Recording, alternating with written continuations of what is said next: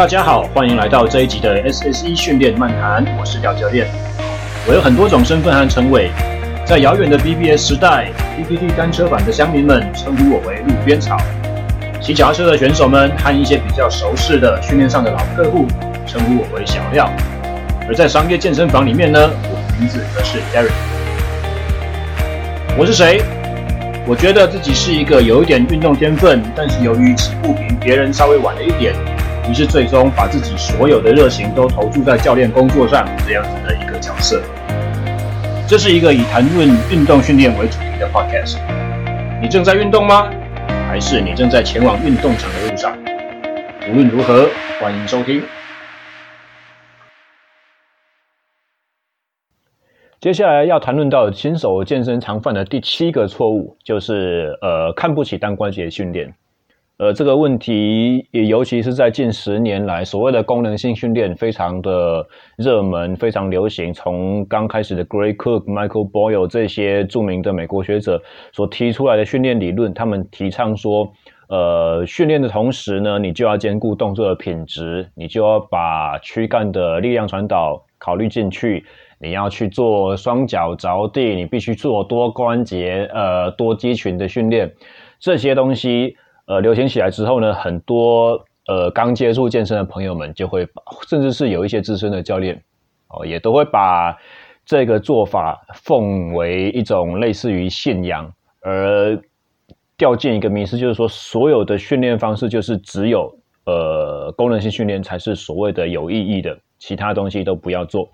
呃，那包含最早之前，我自己也是曾经犯过这样子的错误。但是随着自己的教练教学资历越来越长之后，慢慢的我会体会到说，其实许多时候单关节训练，其实它还是有它的价值存在。哦，你如果把一个信念放着，像是神主牌一样放着拜，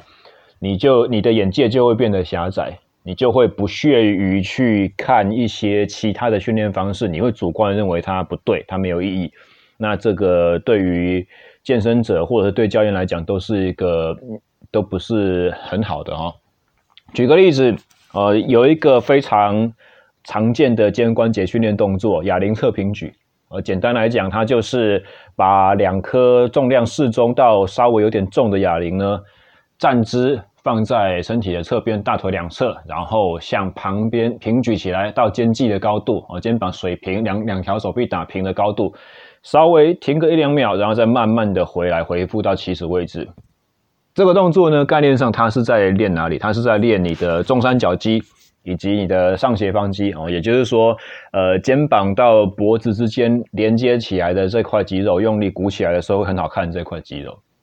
那如果是以前的我，我看之前这个动作，我就会觉得说啊，你这个就是在只有在动一个关节而已啊，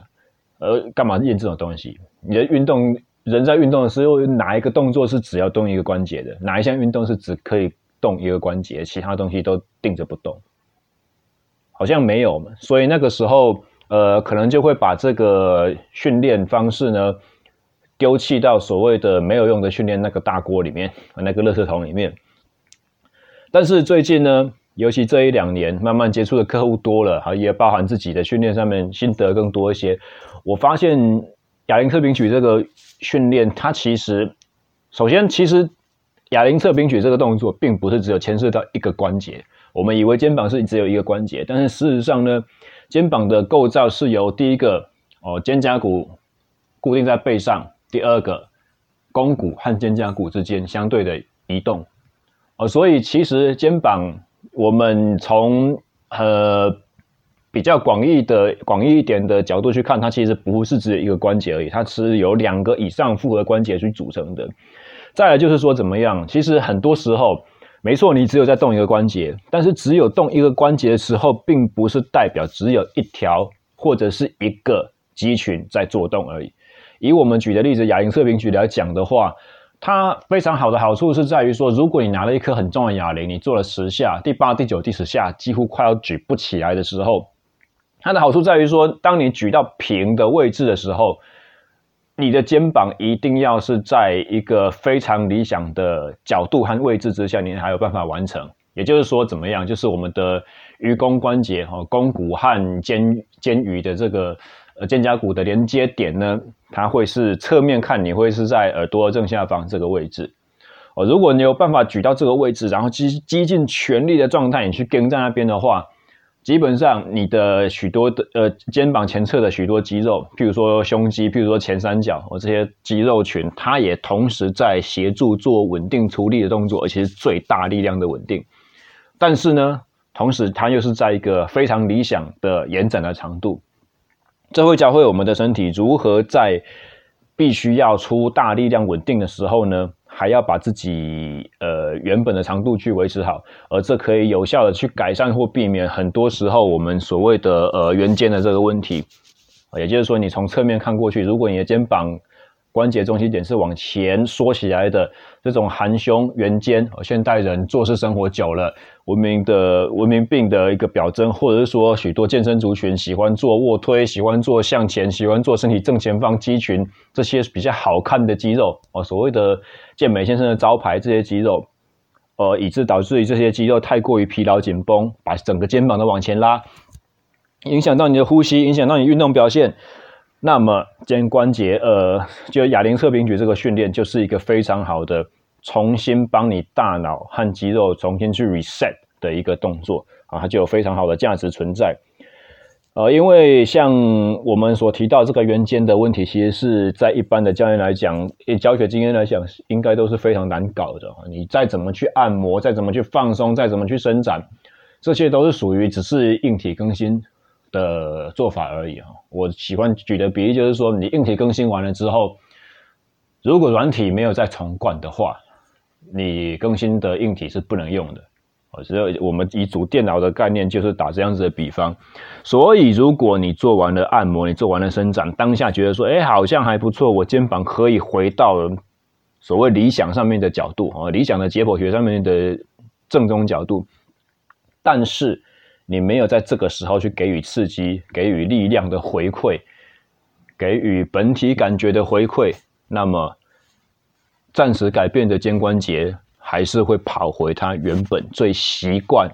在错误姿势上面做了千千百百次动作、做了几万个小时的姿态维持的那个旧的错误的不好姿势上去。哦，这个就是新手啊，有时候也不见见得是新手啦，新手健身。朋友们，或者是新手教练，都会犯这样子的错误，就是以为单关节训练其实没有用的，对他不屑一顾。那么，呃，依据刚才的，依照刚才的惯例啊，接下来我们要谈的第八个就是什么？新手常犯的第八个错误就是只做器械式的训练。哦，器械式训练，就是机器式的，通常都是只有单关节的训练，所以这个跟刚才第七个又相互呼应了。基本上，为什么只做机器训练会是一个问题呢？哦，因为呃，首先我们先讲机器的好处。机器训练的好处就是说，只要你的设定调整得当的话，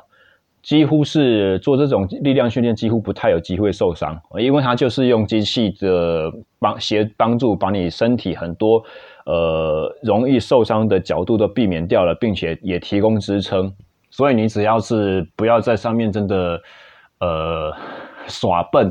动作太过于急躁，或者是说设定调得不合你的身材。除此之外，机器训练是最不容易受伤的。呃，而且由于只有单关节的活动，只有部分肌群的活动参与，因此在提供肌肉呃局部肌肉最大程度的缺氧刺激，或者是说最大程度的疲劳呃破坏。我们在讲增加肌肉的训练的时候，是要对肌纤维产生一些破坏的。那器械式的训练方法呢，在这部分就非常的有效。但是，只做机器式训练会有什么样子的坏处？哦，基本上就是说，你把整个人拆开成一个部分一个部分去分别练起来的话呢，你缺乏了一个我们叫做所谓的神经肌肉连结或所谓的动作控制这个元素在里面。因此，在做一些比较需要全身协调的运动的时候呢，譬如说像什么所谓的跳跃，或冲刺跑，或位移，这些属于比较运动表现层次 performance 的东西上面的时候呢，只做器械式训练，通常效果就会比较差一点啊，因为你缺乏了跨全身各个肢段、多关节、许多主要大肌群的这些整合哦，所谓整合式的训练。因此，各位热爱健身的新手朋友们呢，如果你在健身房里面，你的力量训练只用机机器做的话，只用器械做的话，建议哦，可能还是要新增一些比较属于自身体重的，不管是。向前走的那个 lunge 要前跨步，或者是可能双脚的深蹲，或者跳跃，或者是呃加速跑之类这种东西，必须要放到你的健身课表里面，这样子才能够有效的去避免说呃全身分别练开练开来一块一块，但是却拼凑不在一起的这种毛病啊，这个就是新手健身所容易犯的第八个错误，只做器械式的训练。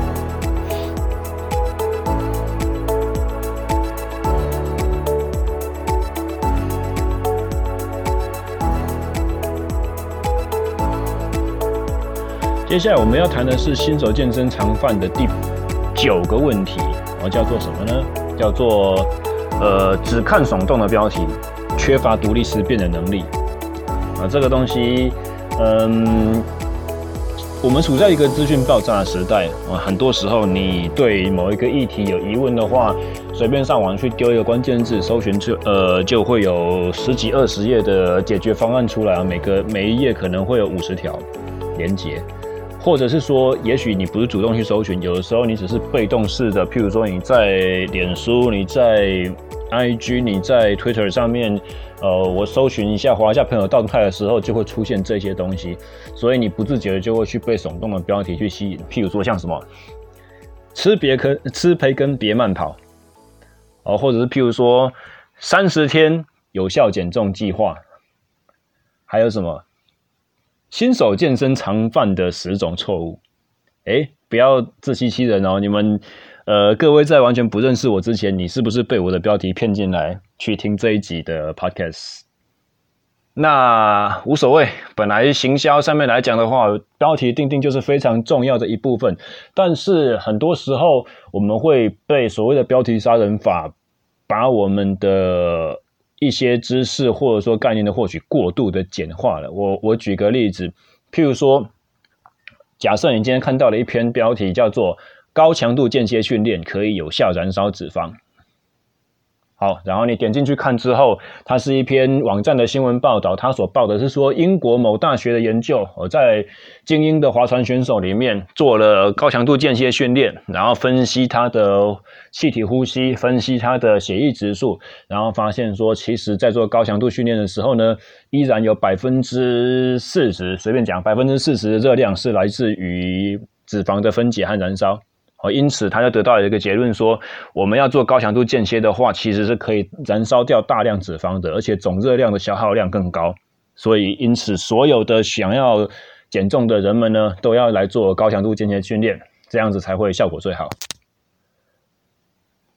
哦，那如果是你比。非常直觉的，先被这个标题吸引，然后又看了内文，你发觉它是一篇科学化的研究，然后还是用一些比较可以信赖的运动能力很强的这些选手们，你就会直观的想要去相信它。但是我们在讲科学精神的时候，我们是用一种所谓辩证的态度，或者是说，嗯，有点像是有罪推论的这种态度，先用一个想法，就是说，他。的所提出的论点有没有可能是不对的？有没有哪个地方可能是不对的？还有就是另外一个，我们必须要去有这个观念啊，就是说科学的研究，尤其是单篇单篇的这样子的研究或论文的话，它其实在所在所下推论之呃结论之前，或者是说讨论之前，它都会有一个适用的范围限制。譬如说我们刚刚讲的英国科学研究，其实你可能是要去稍微看一下，它是。剑桥大学和牛津大学的研究，还是他只是呃，可能随便乱讲，可能是某一个运动营养公司哦，私人公司自己的研发部门所做出来的研究。而他所谓的精英运动员是什么层级呢？是奥运层级的选手，还是说剑桥大学、牛津大学哦，他们划船俱乐部学校代表队的选手？其实这个就已经有差了，一个是可能是有奥运资格的，另外一个是大学 college 呃程度的选手们，还是说他是在剑桥或牛津这附近的运动俱乐部，呃，有装 Concept Two 划船机的，然后有一些经常在健身，然后划船机成绩还不错的一般爱好者去做研究。基本上，其实你的 subject，你的研究的族群能力范围到哪里，它就会产生不同的结果。简单来讲，精英级耐力运动员在非常高强度的时候，他还是可以有效的利用脂肪。如果你把在精英选手身上所做的研究去套用到，把这个结果去套用到一般人的话，很可能就会出差错，因为一般人的能力没有精英选手这么好。那再来呢？还有什么？就是下结论的时候，哦，呃，我们刚刚讲了，就是呃，适用的范，呃，适用的前提嘛。那接下来我们下结论的时候，这个结论是研究所者所提出的，还是这个研究，呃，他所说的这个研，呃，结论是撰写新闻稿的人他单方面针对这一篇研究他的理解所下的推断。啊，这个是特别要去搞清楚的，尤其是当撰稿的人并不是这一方面的专家，他可能只是呃体育新闻的一个撰稿者，或者有可能是他就只是为了增加这个新闻网站点阅率而去其他地方截取消息来源的小编啊，这个东西我们也呃在现今资讯爆炸的时代，大家都要争取点击率。要骗你来进来看我网站内文的这种这个时代，相信大家也完全不陌生了哈。所以，呃，在搜寻到这些所谓的科学新知的时候呢，首先给各位一个简单的介呃简单的建议，就是说你一定要去看他有没有引用原本作者，呃，来源出处、作者名称。然后论文的名称，然后如果有论文名称和期刊的期数、呃页数这些东西的话，试着去找论文原本在讲什么，试着去看作者原先说的是什么，而避免去解读别人的二手资讯。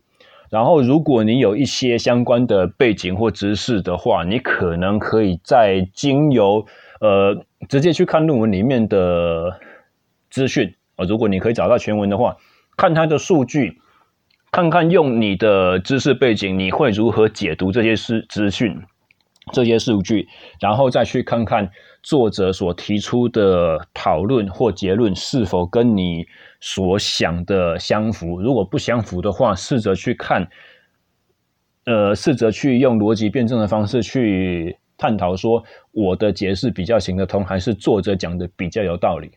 这样才是一个完整的科学逻辑辩证思考的这个结，呃，这这个过程，而不是说第一个以单纯以标题是否吸引你，是否耸动，是不是听起来好像很押韵。譬如说，我今天如果讲的是健身者的十个常犯错误，你就会觉得说，呃，好像非常的全面。如果我讲的是十一个错误，你就会觉得说，这十一这个数字哪里来的，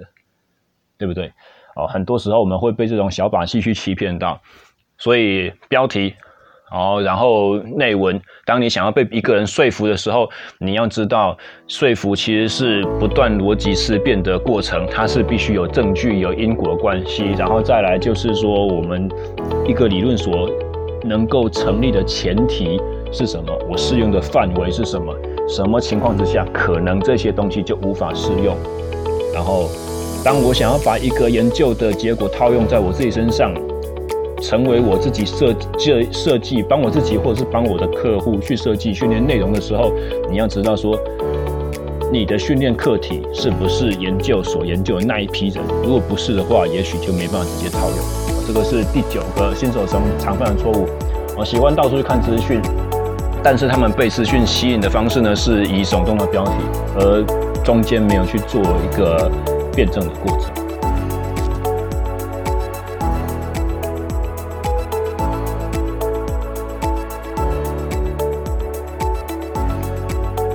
那么从这个话题来讲的话，我们就会进入到新手常犯的第十，呃，新手健身族群所常犯的第十个错误，叫做，呃，抱持着开放思考的态度，但实际上是什么都想要。呃，这跟第九个其实是有相当高的相关性啊。我们常常听到有一些人嘴巴上面讲的说，呃，我的想法是很开明的，我什么新观念我都愿意去接受。但是实际上，跟第九个我们所提到的缺乏思辨能力有一点相像的是什么呢？就是呃，这些所谓他们以为自己思思想开放的人们，其实他是抱着一个尝鲜的态度，很像我们刚刚所第六项所讲到的训练上是三心二意。哦，就是今天看到之后这个方法好像还不错，我我试着做做看；明天看到那个方向好像还不错，我试着做做看。那这样子的心态啊，就是说，呃，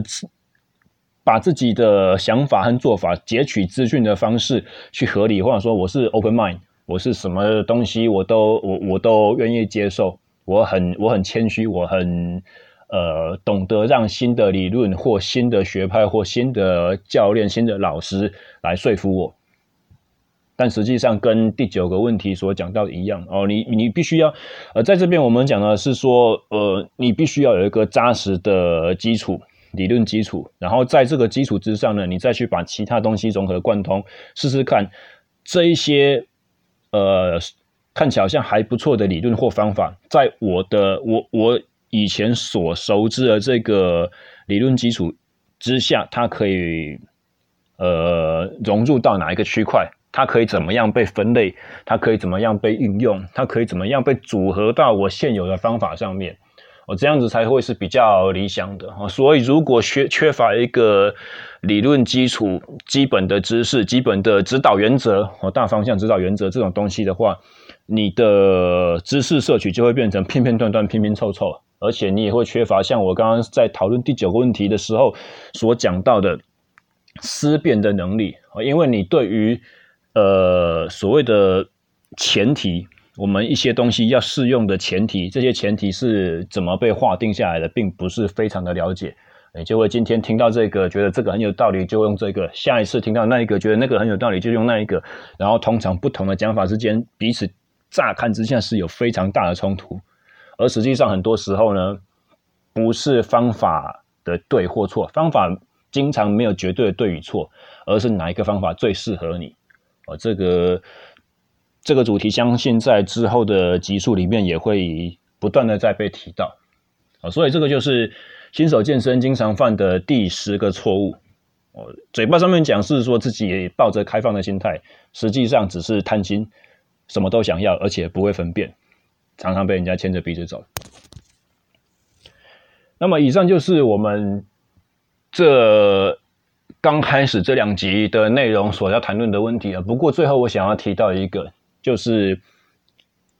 其实很多教练或者是先健身者呢，最常犯的一个错误，第十一个错误。我们讲我们集数上面名称上面讲十个嘛，其实我现在要讲第十一个是什么呢？就是所谓的无道一以贯之。啊，这个问题在我们讲呃。只做功能性训练，看不简单关节训练的时候，这个题这个议题的时候，稍微有谈到了，就是说，呃，我我相信一个宗师或一个学派的讲法，然后世界上好像所有事情的运行都必须要在我这一派的讲法的理论之下才能够去成立，有点好像把你所看见的世界事实去扭曲成来符合你的理论。而这其实不是真正科学发展应该要有的过程。科学家应该是观察事实，然后去发展一个理论，试试看这些事实为什么是这样成立的。而且，如果我的理论很好的话，这些事实发展的方法会可以跟我的理论互相结合，可以利用我的理论去解释这个事实，而进而从我的理论去发展可能更好的方式，而会是这样子。而并不是反过来的方式哦。你发展了一套理论，好像还不错，但其实也许有可能不健全，或者也许你的理论只有在某一个有限的前提之下成立，你而你却把它扩大解释，去解释到其他的前提，你也想要硬塞，去说这样子应该是对的，因为依据我的理论怎么样怎么样哦，所以一定要这样练，一定要那样练，一定要这样吃，一定要那样做。啊，只可以在某个时候休息，你只可以摄取某种营养素等等之类的啊，所以这个是其实一个非常大的，我们可以说是非常大的危险，也是非常大的呃阻碍进步的关键，就是无道一以贯之，只有我这条道理是通用的，而且是从头到尾，从从古至今。呃，词穷了，就是天底下所有的事情都是依据在我这个理论下运行。哦、呃，其实我们用这种白话的方式解释，好像就是很容易理解。但是你从各个方面去想，看很多呃极力推广。运动或训练的人们在讲的事情的时候，你会发现都有这个影子存在，就是说我的理论至上，所以其他人都不对，或其他方法都不好，或者是说你要做什么的时候，一定要依照我的这个理论所发展出来的方式才可行啊。其实这个是相当糟糕的一件事情，所以不管新手老手，不管是健身者还是教练哦，都尽可能的去避免犯这个错误。换言之，你必须同时具备开放的心态，但是你又要有很好的辨别能力，你要有相当良好的理论基础，然后你的逻辑辩证的这个步骤是非常的扎实、非常的强。我才有办法去，呃，有效的去发展知识的广度和深度，并且说服自己，同时也说服他人。我在你的健身上和，也许如果你是教练，在你的教学上的话，就会更加的有效，也更加的完善，对自己或他人带来更好的效果。以上就是这两集所提供的内容，希望大家喜欢。那么之后的集数呢？